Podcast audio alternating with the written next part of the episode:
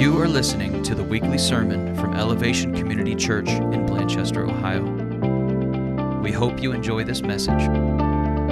For more information about this podcast and other resources, please visit myelevationcc.org. Come on, somebody, put your hands together for the Lord Jesus Christ. He's worthy, amen. Come on, you can do better than that. Anybody excited to be in the house of the Lord? Hallelujah. Amen. I'm excited to be here for the very first time at Elevation Community Church. You guys got an amazing church. I felt the love of Jesus for sure when I walked through the doors. And give God some praise for your awesome pastor, Pastor Phil Nelson. Amen. I'm ready to get right into the Word of God. I'm preaching something different than I did at the first service, so I ask that you're praying for me. And if you got your Bible, turn with me to 2 Kings chapter 4. I'm going to begin reading at verse 1, and we're going to go to verse 7. A lot of scriptures. And then Matthew chapter 6. We're going to marry those two verses. So 2 Kings chapter 4, verses 1 through 7, and then put a mark there, and then leap to Matthew chapter 6. And we're going to begin reading at verse 6, and just thank God for Pastor Phil and his lovely wife. They've just shown me excellent hospitality. And I got excited to see my spiritual father, Pastor Todd Smith. I'm excited about that. He sends his love. He's excited about being here. And I will be back with you all on the 2nd. And while you're going to that scripture, just want to cover a couple of books. If you have time, stop by the tape table and invest in yourself. This is Igniting Revival Fire. This is just a book about seeing spiritual hunger and revival in your personal life. It's a devotion. There are 70 authors, including myself, Sid Roth, Bill Johnson, Randy Clark, Todd Smith, Roberts Lairdon, John Kilpatrick, David Hogan, and many, many more. It's an amazing book, and it's only like 4 more back there. So check that out. And then also a book God allowed me to write, Supernatural Power of Tears. And this book is about brokenness, but it's really about the impact of our tears as it relates to our prayer life. It's about prayer. It's about intercession. Has anybody ever cried before? Amen. So it tells you about how valuable your tears are to heaven. The Bible says that every one of our sorrows has been recorded in God's book, and all of our tears have been bottled. And I'm not a seer. I don't know if you guys are, anybody in here is a seer. But God allowed me to write this book. And I got this whole book in 1 minute of a download while I was in prayer. So I never had writer's block. I never thought about this book. I never even thought I would write a book. And just in prayer, this entire book was downloaded, every chapter, all of the revelation. Now, one of the books, I believe, is chapter 9. It's called The Tear Room in Heaven. And when I came out of that prayer time with the Lord, I knew that there was a literal tear room in heaven. And I didn't know the details of it, but it was in my spirit. So I said, God, I don't know how to write about that. If you want me to write about it, I need to see it. Somebody say you can ask God. And so I wrote the whole entire book. And, of course, I never went to the tear room. And I said, God, no, I don't want to write about it just off of revelation. I actually want to go there, and I actually want to experience it, and I actually want to see it, I know some seers, so I said, I will send them if you don't let me go. And the last day I wrote in the last chapter, that night I actually got to visit that room in heaven. And so that chapter by revelation and experiential knowledge. Somebody say experiential knowledge. It's in this book, and I believe it'll be a blessing to you, so go ahead and get that on your way out. 2 Kings chapter 4, verse 1 through 7. It says, "The wife of a man from the company of the prophets cried out to Elisha, 'Your servant, my husband, is dead, and you know that he revered the Lord. But now his creditor is coming to take my 2 boys as slaves.'" Verse 2. "Elisha replied to her, 'How can I help you? Tell me, what do you have in your house?'" Somebody say, what do you have in your house? Your servant has nothing there at all, she said, except a small jar of oil. Elisha said, go around and ask all your neighbors for empty jars. Don't ask for just a few. Then go inside and shut the door behind you. Somebody say, shut the door behind you. Shut the door behind you and your sons. Pour oil into all the jars, and as each is filled, put it to one side. Verse 5, she left him and shut the door behind her and her sons. They brought the jars to her, and she kept pouring. When all the jars were full, she said to her son, bring me another one. But he replied, there is not a jar left. Then the oil stopped flowing. Verse 7, she went and told the man of God, and he said, go sell the oil and pay your debts. You and your son will live off the rest. And I read this scripture, and I've preached this before, but Pastor Phil, when I read it this time, I don't know, I guess because I'm in personal revival, I don't know, it's because my prayer life has been ignited, but all I could see when I read this scripture was prayer. Somebody say prayer. So this brings us to Matthew chapter 6, and we'll see the connection. It says, Jesus, this is in red, but thou, when thou prayest, enter into thy closet, and when thou hast shut the door. Somebody say, shut the door. Pray to thy Father which is in secret, and thy Father which seeth in secret shall reward you openly. Spirit of the living God, do what only you can do, not by might and not by power, but by your Spirit. God, we just thank you for this word, which is a lamp to our feet. As we sow this seed, which is your word, I pray that it would fall on the hearts of your people, that it would fall into good ground and yield fruit in due season. In Jesus' name, amen. For the next few moments, I just want to talk from the subject based off the text, miracles behind closed doors. Somebody say miracles behind closed doors.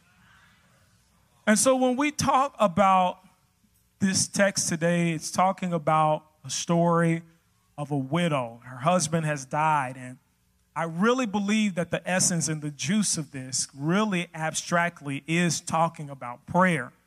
When we talk about prayer, if we're going to ever apprehend the things of God, if we're ever going to get to a place of purpose, if we're ever going to see the will of God come to pass in our life, it will never happen for us apart from prayer. I know that a lot of people have adopted a lazy mentality of Christianity. I hear it all the time. I come in contact with it all the time. Well, God is sovereign, and if God wants me to have it, then God will give it to me. If God desires it, it just will be. But that is actually not scriptural, and that is not the way that the kingdom of God operates. Somebody said, Pastor, what are you talking about? Well, in Psalms chapter 115, verse 16, watch this. It says that the heavens belong to the Lord, but he has given the earth to all humanity. Did you catch that? He said the heavens belong to the Lord. It says, but he has given the earth. Somebody say the earth. That's where we are. He said he's given the earth to all humanity. This also is in total alignment with Genesis chapter 1.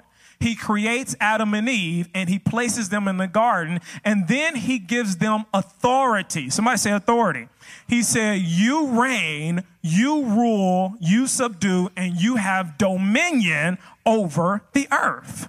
So you see a common theme. Is God sovereign? Yes, God is sovereign. But God doesn't just do things. God doesn't just throw his trump card around and say, this is the way it's going to be. He doesn't directly control earth in that way. He does it through humanity. He does it through his sons and daughters. You know, if God was directly controlling everything, we wouldn't see a lot of the drama and the mess that we see in the earth. ultimately, it is up to us as believers to begin to pray and to exercise the will of God so that we will see his will come to pass in the earth. Jesus said, when you pray, pray like this. He says, thy kingdom come, thy will be done in earth as it is in heaven. So he's telling the believers that you have to superimpose heaven to see the will of God come to pass in the earth. Somebody say, we got to pray. Yeah, we got to pray. And so when you look at it, God has given us that authority as believer. He said, whatever you bind on earth will be bound in heaven. He says, whatever you loose on earth will be loosed in heaven. Somebody say, that's a lot of power.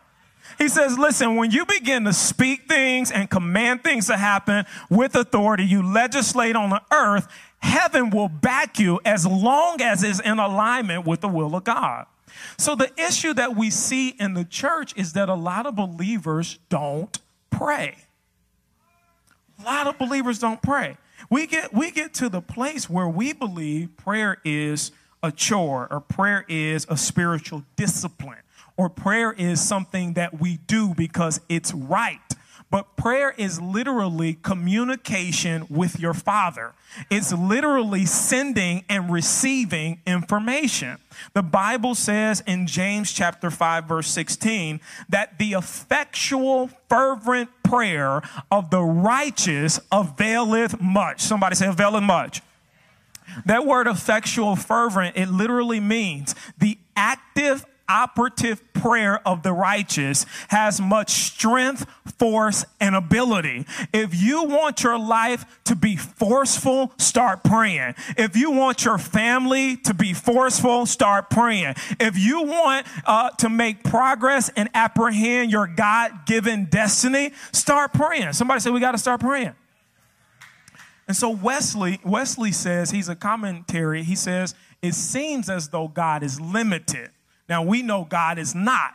But if you look at everything that's happening, you'd be like, God, why don't you flex? God, why don't you do something? Wesley said, listen, it seems like God is limited. Now, we know intelligently he's not, right?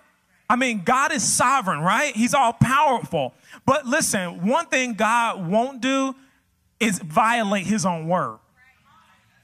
God is sovereign, so he can do whatever he wants, whenever he wants, with whomever he wants, but one thing he will not do is violate his own legal entities. So for us to say God is not involved does not take away from his godness. He set it up that way.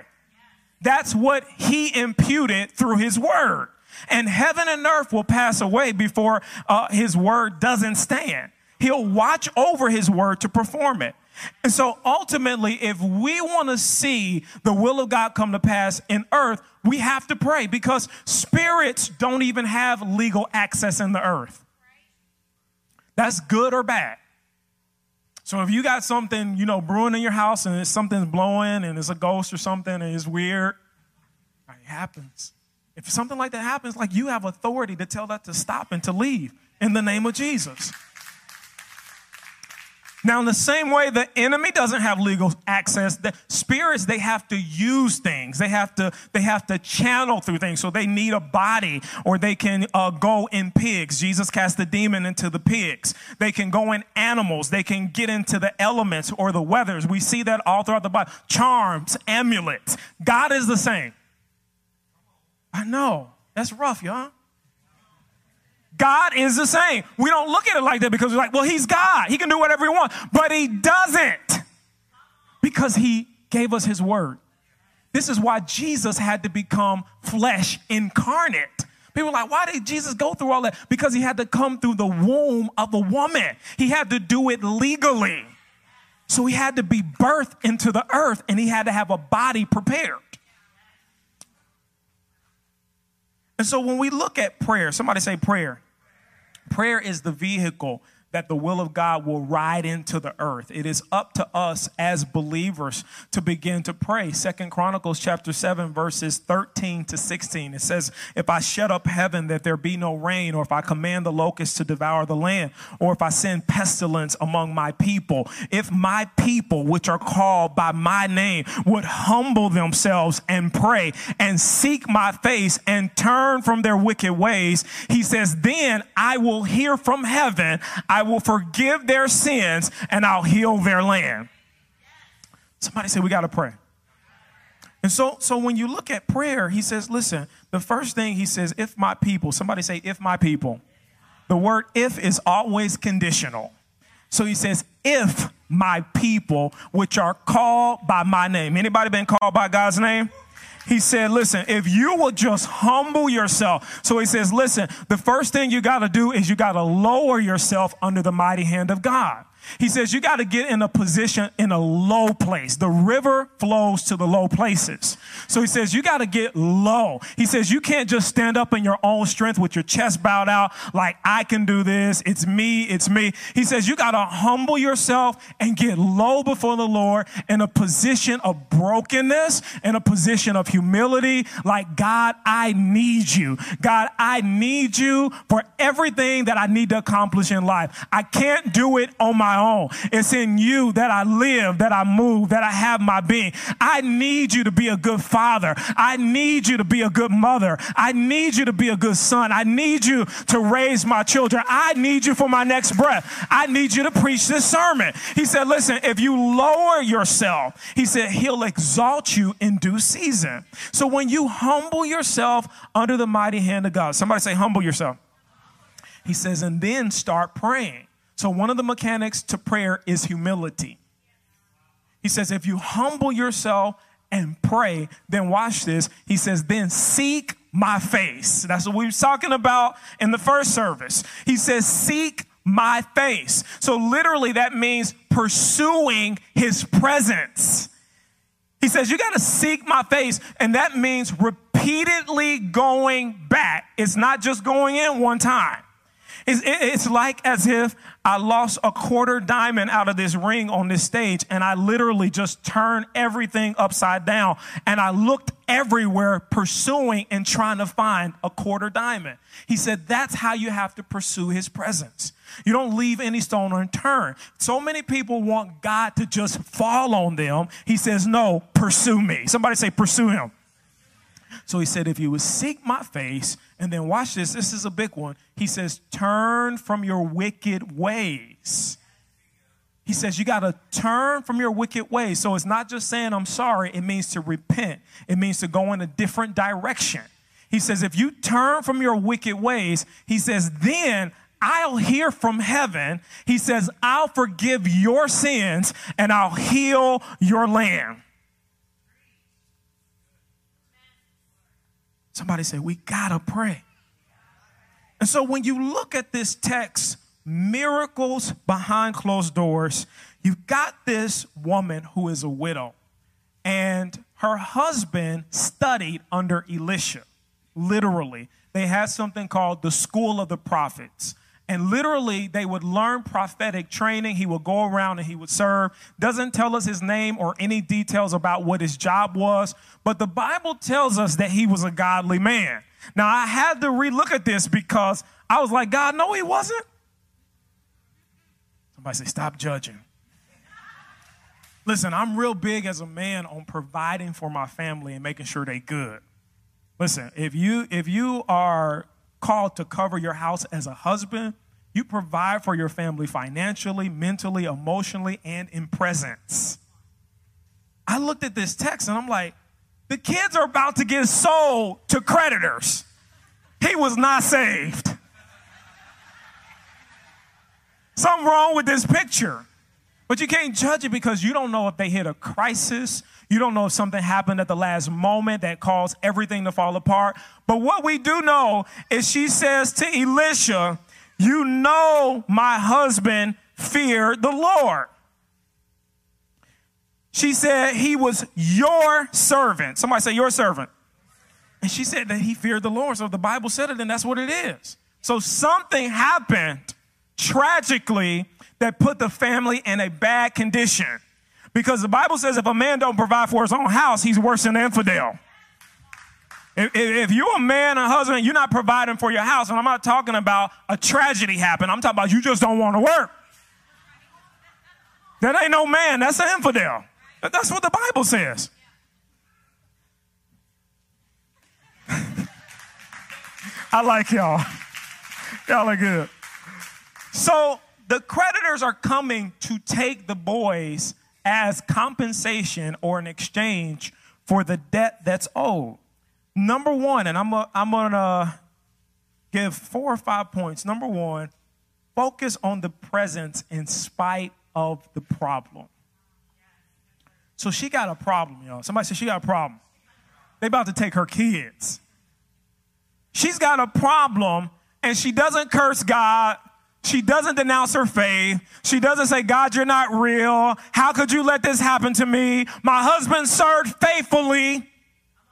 And you let this happen to my kids? What kind of God are you? You know, we talk crazy when problems happen. I'm telling you, heat and tribulation will expose what's in your heart. She didn't curse God. She didn't throw a fit. She took it to the man of God. And Elisha was a bad boy. He was a real deal. Parted the waters, the river, raised the dead. He had a double portion anointing from Elijah. She takes it to him, and she doesn't focus on the problem. She's focusing on the presence. And literally, verse 1, she says, your servant, my husband, is dead, and you know he revered the Lord. But now his creditor is coming to take my two boys. Listen. Problems in your life are not an indication that God's presence is not with you. Oftentimes, we feel like if God is with us and he's for us, everything should be good and we shouldn't have problems. But I told him in the first service, listen, faith doesn't prevent life from happening. Life will just happen. Whether you're saved, whether you're unsaved, whether you're a believer, whether you're not a believer, life happens. You can't stop life from happening. But it's your faith that's going to carry you through when life happens. Okay? So she focuses on the presence in spite of the problem. Number two, focus on what's left and not what's lost. It comes from the second verse. Elisha replied to her, how can I help you? Tell me, what do you have in your house? Somebody said, what do you have in your house? Okay, so that's actually talking about you. What do you have in your house? She focuses on what's left and not what's lost. Your servant has nothing there at all. Okay, so that's a contradiction because she has something. But she doesn't value or understand the worth of what she's already possessing. Listen, what you need right now is already in you. Don't discount or devalue the presence of God in your life. She says, I don't have nothing at all, but watch this. Except, somebody say except, a small jar of oil. That's the Holy Spirit. It is. Oil is always symbolic of the Holy Spirit. I don't have anything. Somebody say she got something. Except a small jar of olive oil. Now, this is amazing because sometimes, you know, we don't know God, right? Nobody said nothing. They said, I know him. We don't know. We know him on a surface level. We don't know the depth of God. I talked about it last service. The Bible says that Israel knew God's acts, which were the people of God. But they only knew his acts. Moses actually knew his ways. So it's a difference.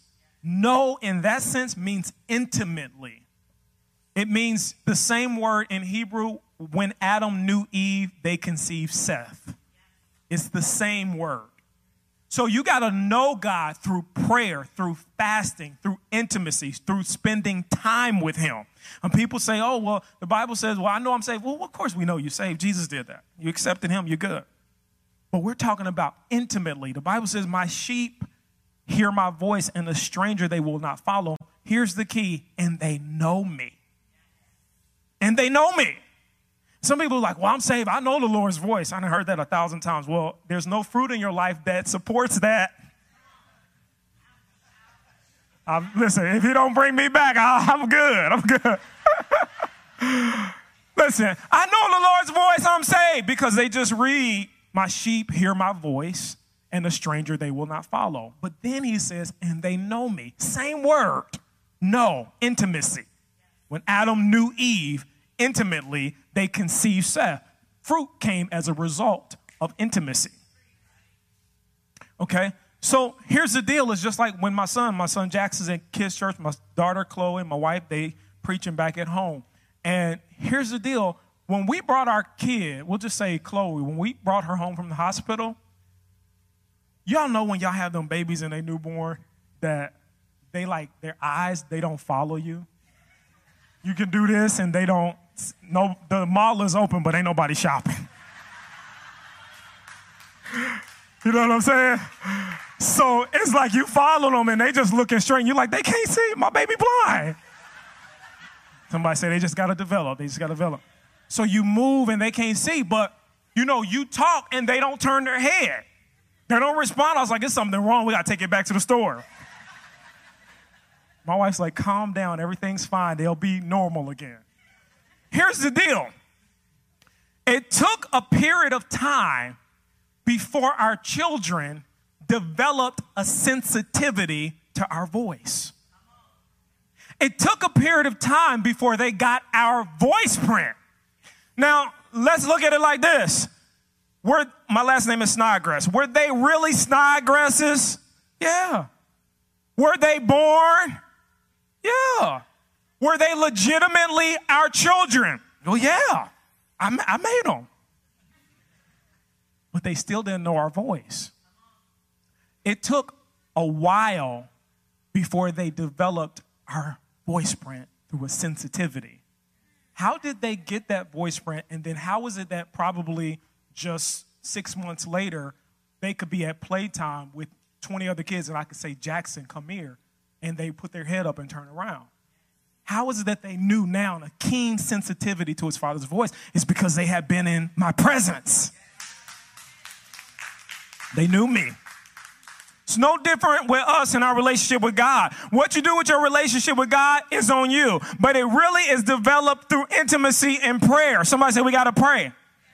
Okay, so focus on what's left and not what's lost. You look at it and we think of God as this big bad judge who's not really for us, who's going to condemn us. He's going to really be mad if we mess up. Listen, if you don't know anything else, you need to know that God is for you. Somebody say he's for you. God is for you. He's not angry at you. He's not upset with you. He's not mad. Jesus took the punishment for sin and death. So sin has been dealt with in Jesus. So because we accepted Christ, we're always in right standing with God. Always. Even when you sin, you are positionally right. Because when he sees you, he sees the blood. But when you sin, it takes you out of fellowship with God. So it's a communication gap because you're positionally right. You're seated in heavenly places with Christ Jesus, but now you're relationally off. So although you're still a son, you know, Jackson, he's 7 now. He's been kind of wilding out lately at school. 7. The teacher told him to get off the swing and he told her no. And they start going back and forth with each other. I said, are you crazy? Who raised you? You can't go back and forth with no teacher. He said, well, she made me mad. I said, boy, listen. Okay, you gonna make me come out. They gonna have a problem. Don't you ever do that again. Now, even though we put him on punishment for like a month, he was still a son.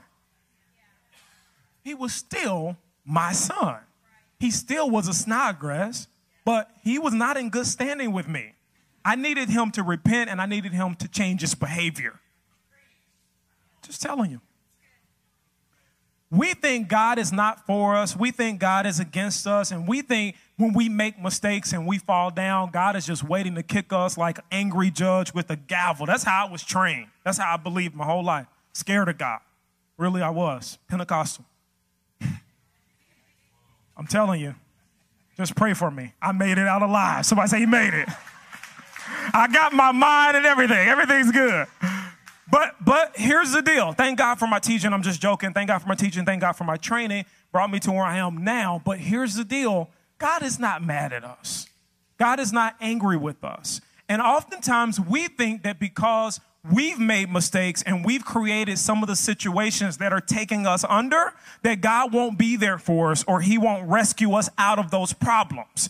We don't know the exact details surrounding the text today, but whatever it was a result in part of what they had done, but God is still about to get them out of their calamity. Listen, God will use you to be a part of the solution to the problem you had a hand in creating. God will use you. Somebody say he'll use you to be a part of the solution to the problem you had a hand in creating.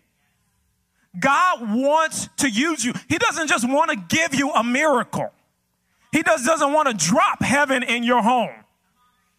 He wants to actually mature you and develop you, because watch this, if God changes your life without changing you, you will find yourself in the same problem very soon.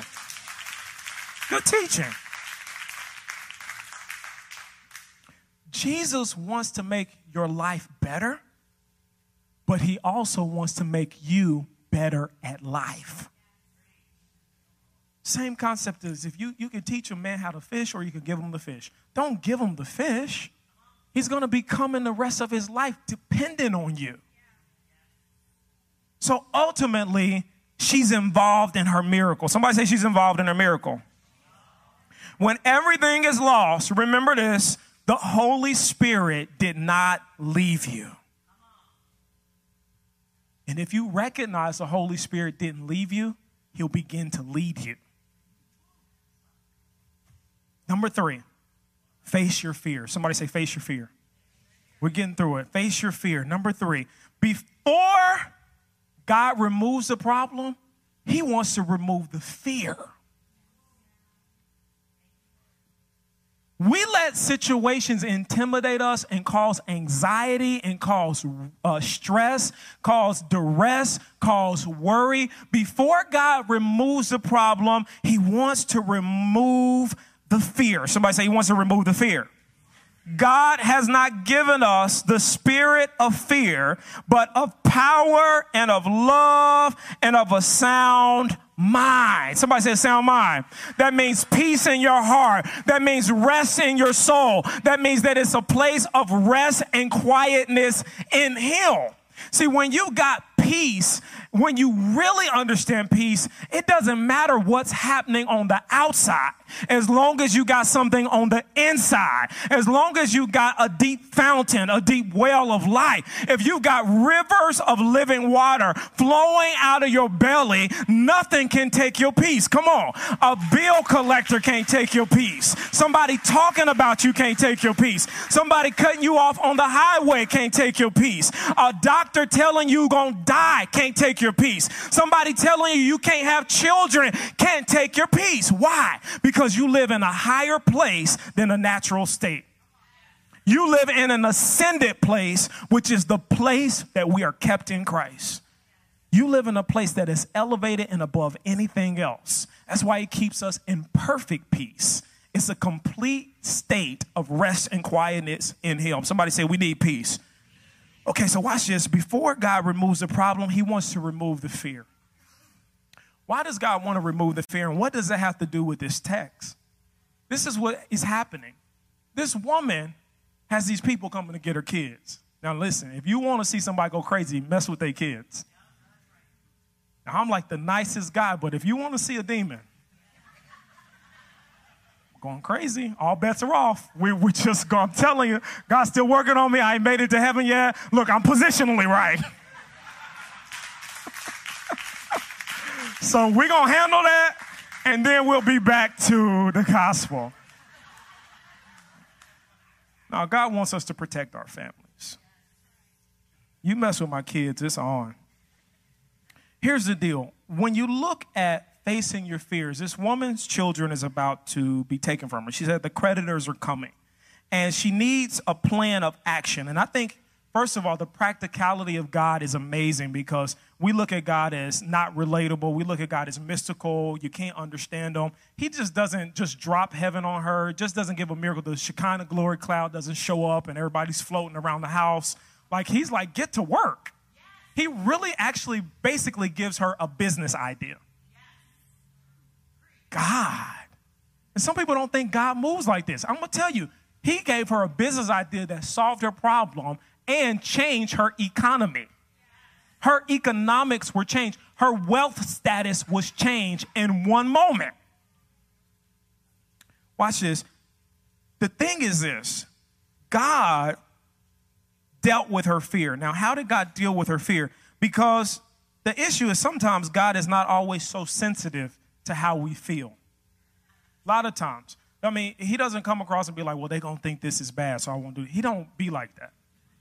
He just does what he going to do, be like, I'm God. Now, that's when he throws a trump card. Are you going to obey or not obey? Are you going to be in faith about it or be in fear about it? The issue is this.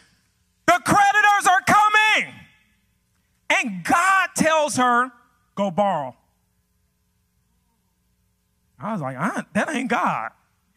Be like, God, ain't no way. I'm not borrowing no more money. I'm not borrowing anything. Borrowing is what got us in this mess in the first place. Don't you know he could have solved the problem any other way? And he literally goes for the very thing that is the biggest issue. Kids are about to be taken because they borrowed. I'm not doing that. Somebody said, I ain't doing it. Listen, God gave you the answer. Now we're going to pray. We're going to pray about it. So God deals with her fear because now she has to trust God in spite of her own issues, in spite of her own experiences of her past. She's got to trust God because he's dealing with this fear. But God wants you to deal with the fear because he doesn't want fear to control us. Fear is like faith, but in reverse. Fear is like faith, but it's in the opposite. They both attract. So ultimately, you always have a choice in life on whether you're going to get in faith or whether you're going to get in fear. Ultimately, you have a crossroad. And the Bible says, behold, this day I set before you life and death, blessings and curses. Choose life that you may live. Ultimately, whether it's fear or faith, you are putting your confidence in something that has not manifested or materialized. Whether it's fear or faith, if you're in faith about something, you haven't seen or experienced it in a tangible way yet. You're believing for it. If you're in fear about something, it hasn't materialized either. You're in negative faith about something that may never happen. So if you're going to have to put faith or expectation or belief in something that's not happened, I'm going to go with the positive all day long. Listen, what do you lose? At least you felt good and you weren't controlled by a menacing terror and then it never even happened. Or you were in faith and you believe and you were optimistic. You were left feeling good, optimistic and hopeful in God. And then say something bad happened. Well, if it happened, listen, fear wasn't going to make it not happen. So you felt good all the way to it, and you're just going to deal with it, and God's going to bring you through it. Faith is a win-win. Okay. Number 4, I choose faith. Secret place is the secret to God's success. I choose faith. The secret place is the secret to God's success. Somebody say God's success. Okay, so when you look at it, it says, then go inside and shut the door behind you and your sons. Pour oil into all the jars, and as each is filled, put it aside. Now, this is where we get into the secret place, because he says, and I think it's interesting, it is not a coincidence. I'm not grabbing at straws. This is significant. He tells her, in order for you to see breakthrough in your life, I'm going to give you these instructions to get a lot of empty vessels. He was like, but once you get the empty vessels, he said, go into your house, you and your sons, and shut the door behind you. Whenever you talk in that language, it's always talking about prayer. It's always talking about secret place, because the place of prayer, one of the keys is to close the distractions in your life. See, we got too much clutter. We've got too much chaos. Clutter comes from a word that literally means clot. It's like getting a blood clot. It'll kill you. It'll absolutely kill you. And we've got so much clutter in our heads, our kids, our spouse, our homes, our jobs, our careers, the economy, government, division, the church. Everything is going 1,000 miles a minute. But he's saying, listen, you got to steal away in quietness. He said, I'm going to lead you beside quiet waters so you can rest and you can plug in to the frequency of the Spirit. Somebody say the secret place. Okay, so he says, listen, you got to get in the secret place. Shut the door behind you. This is what Jesus said. He says, listen, when thou goest into thou prayer, he said, when you go to prayer, he says, go into your closet, and when you shut the door behind you, pray to your Father in secret. See, you gotta tune out the distractions of life. One of the biggest hindrances of hearing our Father's voice is that we're not able to quiet ourselves. We're not able to quiet our souls. We're not able to be focused and dedicated to the things of God. You gotta turn your phone off. You gotta shut the computer down. All of those distractions, they're just hindrances. Biblically, you saw Jesus pray in the mountain. Why did he pray in the mountain? Isolation, quietness, focus, wilderness. Went in the wilderness to seek God. How many people go in the wilderness to seek God now? It was that deep. Jesus wasn't just like a wild man. He wasn't no John the Baptist, you know, eating locusts and wild honey. He said, no, I got to get in touch with my Father. My uncle pastored. He would go into the wilderness to pray. One of the most powerful men, healed the sick, raised the dead multiple times, documented. My uncle, he would fast 7 days straight, no eating, no drinking, and he would go with two deacons and they would pray in the wilderness, cut off from society. Secret place. Somebody say secret place. Okay, I got to wrap it up, but here it is. We got to empty our minds of life's problems so that God can fill it with his peace. Now, he says, gather up empty vessels, not just a few. Get as many as you can. He gathers the empty vessels, and they start pouring. They shut the door behind them. As they're pouring the oil begins to multiply. Somebody say it multiplies. The oil multiplies in the pouring. So even though she had a little bit of oil, if she just obeyed God as she began to pour, all of the empty vessels were filled. Talk to the Holy Spirit in private, and you'll walk with the Holy Spirit in public. Good teaching. The Holy Spirit flows as we get filled, and fellowship will follow him. The flow of the Holy Spirit is proportional to our faith. The flow of the Holy Spirit is proportional to our faith. Why do you say that, and where do you get that from, Pastor? Because the Bible says that she got the empty vessels. She got the empty vessels. Give me another one. She's pouring. Give me another one. She's pouring. Give me another one. She's pouring. Give me another one. She's pouring. And she continues to pour oil. Now watch this. She asked her son in the last verse. She said, give me another vessel. He said, ain't no more. Oil stopped flowing. Watch this. Do you believe that if she would have had more vessels, the oil would have kept flowing? The flow of the Holy Spirit, catch it, is proportional to our faith. As long as she had the room to receive the oil, as long as she had the capacity, the Bible says that God gives his Holy Spirit in Acts without measure. So he was willing to continue to fill the vessels as long as there was an increase of capacity. We need to ask God today, Lord, increase our capacity. Somebody say, Lord, increase our capacity. What is that? That's our faith. That's our spiritual hunger. We need to ask God, Lord, make us hungry this morning. God, we're desperate for you. We're thirsty for you. We want more of your presence. We want more of your spirit. If you're giving your spirit without measure, let it fill us this morning. We need your spirit in our lives. We need your spirit in our churches. We need your spirit in our homes. We need your spirit in our country. God, we're inadequate without you. We need your very presence, God. So help us to seek you more. Help us to pray more. Help us to fast. Help us if we got to push a plate away, God. We want to be hungry for you like we've never known before, so we can experience you like we never have before. Bible says, blessed are they that hunger and thirst after righteousness, for they shall be filled.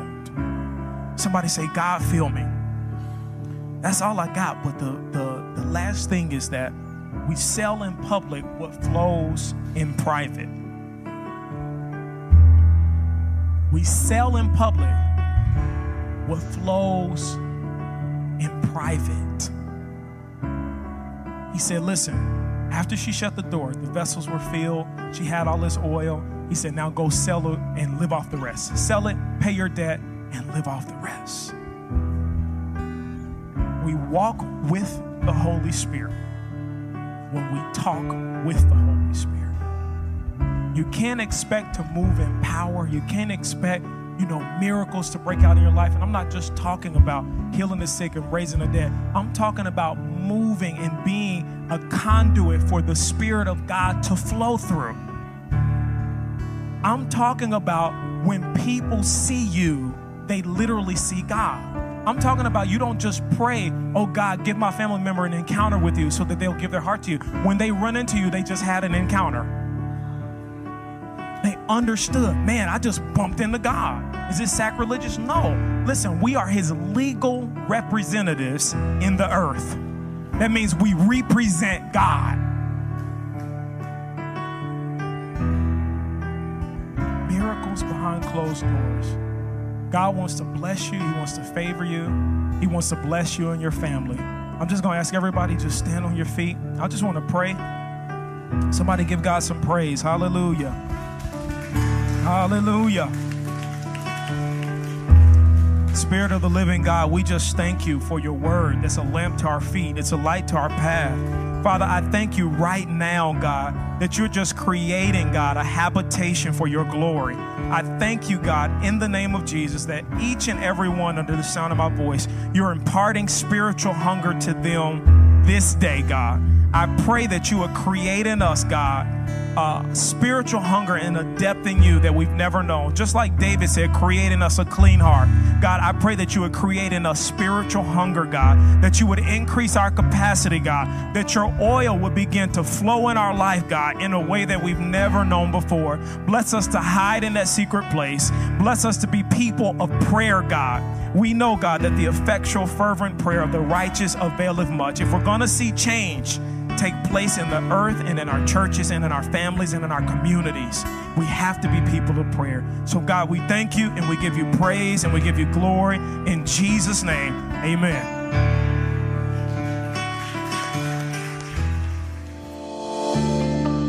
Thank you for listening to our weekly sermon. If you'd like to go deeper with another resource from our church, please check out our weekly Impact Bible Study podcast as well. Both of our podcasts are available on iTunes, Stitcher, and SoundCloud.